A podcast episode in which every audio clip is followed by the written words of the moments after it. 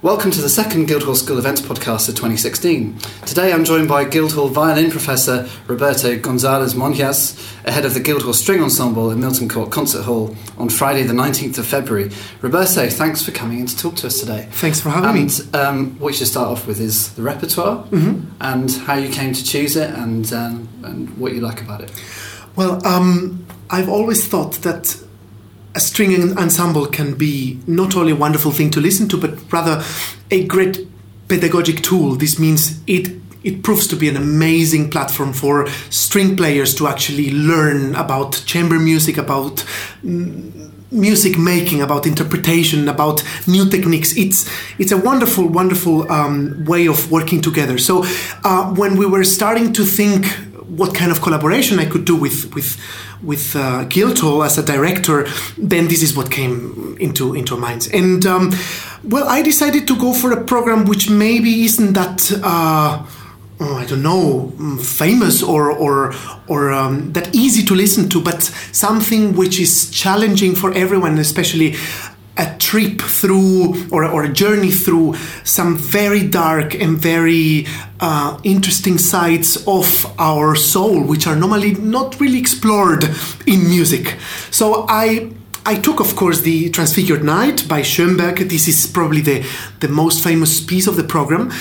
I think it's an incredible journey through doubt, through suffering, through anxiety, and uh, it's also a journey which transforms these feelings into something much more positive through the text of Dehmel, which which was what Schoenberg took as a as an inspiration for the piece, and also through Schoenberg's music, one can really um, have a life changing experience. I really think so, and uh, with our work um, I think we're going to, to, to, present it very nicely to the audience.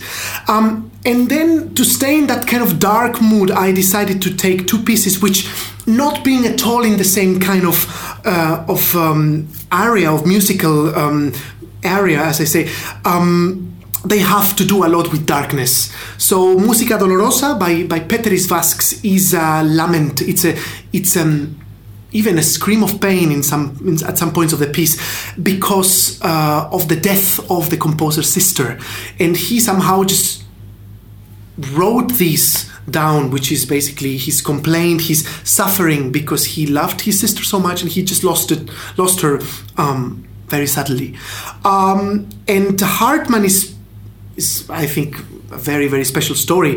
Uh, Hartmann was was a wonderful composer, was a jazz pianist, was someone who loved um, to to always explore new things, and he was absolutely afraid of what was happening in Germany, especially with the uh, with the progressive growing of, of the Nazi regime. So um, when Hitler took Czechoslovakia in, in uh, during that kind of of, of um, growing of, of the whole thing. Um, he wrote this concerto, Concerto Funebre, which basically just wanted to protest in a symbolic way through music uh, for all this what was happening, and which even uses some Russian and some Czech songs from the past, which in a way are, as I said, a hidden protest against what was happening. So they are very meaningful pieces, and I think the audience and the orchestra will be absolutely um, uh, exhausted after the concert, but it is a journey worth uh, going through, really. So if you're if you're uh, looking forward to a nice happy evening of music, this is not going to be the evening. Well, you see, uh, I think we should go to concerts or to theater or to opera not just to be entertained, but actually to be challenged.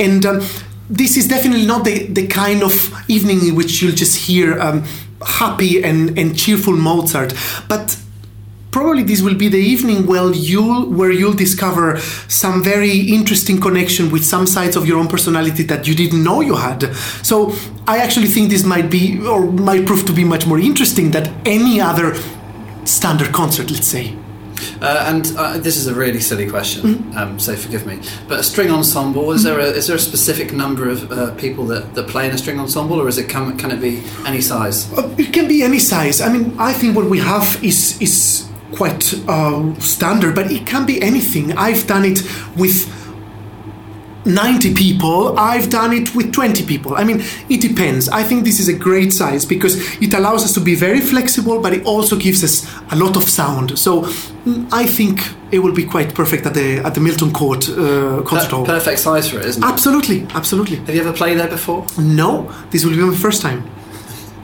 Because you arrived at Guildhall the same time as Milton Court.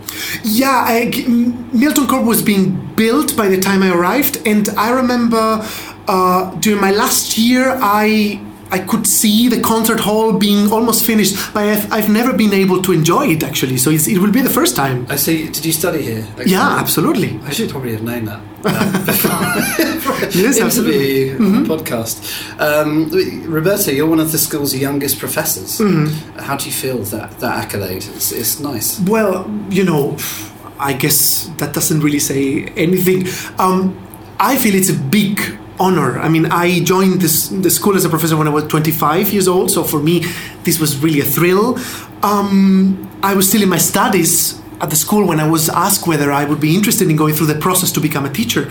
Um, for me, it's an amazing way to keep a link with the institution in which I'm, I've learned most of what I know now musically, first of all, and I've always found teaching teaching to be one of my biggest passions. So it is great that I can be in touch with with with uh, with students and that I can maybe try to pass on whatever I've um, learned here, especially the philosophy of making music without conflict and without compromise that I learned from from all my teachers here. So I find it very exciting. It's, it's an honor for me, really.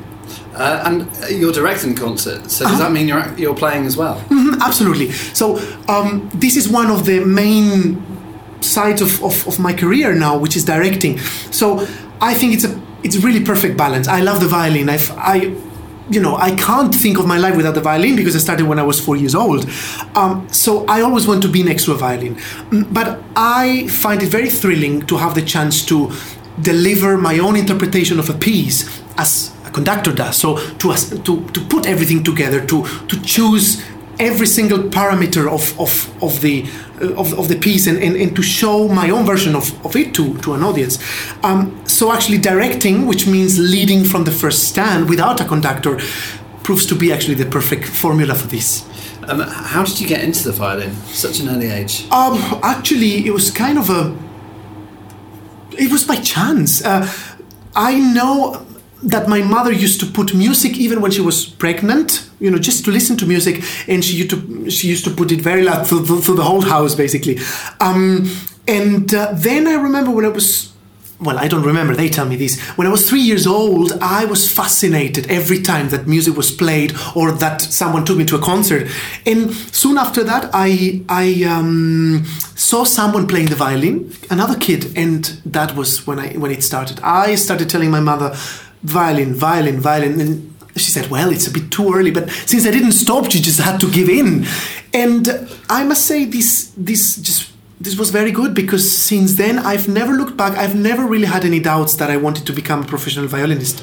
So it was great to start so early.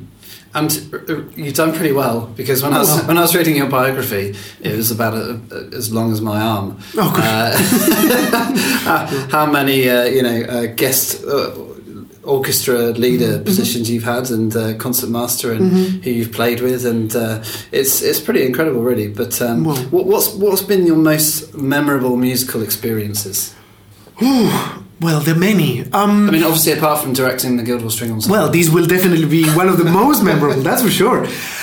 Actually, um, maybe this sounds really corny, but I always say I, I like to enjoy every concert as if it was the most special concert. But of course, there are there are um, uh, let's say things which stand out because of having been very special. Of course, for me, playing the first time with the Santa Cecilia Orchestra, in which I am yet uh, now um, uh, concert master, is it was was an incredible thrill. I remember, for example, my very last concert, as a student here at the Barbican with the Guildhall Symphony Orchestra, playing Strauss's um, A Hero's Life, this big tone poem with a huge violin solo. I remember the first time I played a recital with the Busoni uh, violin sonata. I mean, there's so many, so many experiences. I I feel so lucky that they're countless and that every of those experiences have taught me so much. So the only thing I actually look forward to is to having many more, like, for example, directing the Guildhall String Ensemble. Brilliant. That's been great. Found out a lot about the concert. So mm-hmm. Um, thanks very much for coming in, talking about it. Thank and, you very um, good much. Good luck. Yeah, thank you. And I hope that everyone enjoys the concert very much. you can hear Roberto direct the Guildhall String Ensemble on the 19th of February 2016 at Milton Court Concert Hall. You can buy your ticket from Barbican Box Office over the phone, in person, or online at gsmd.ac.uk.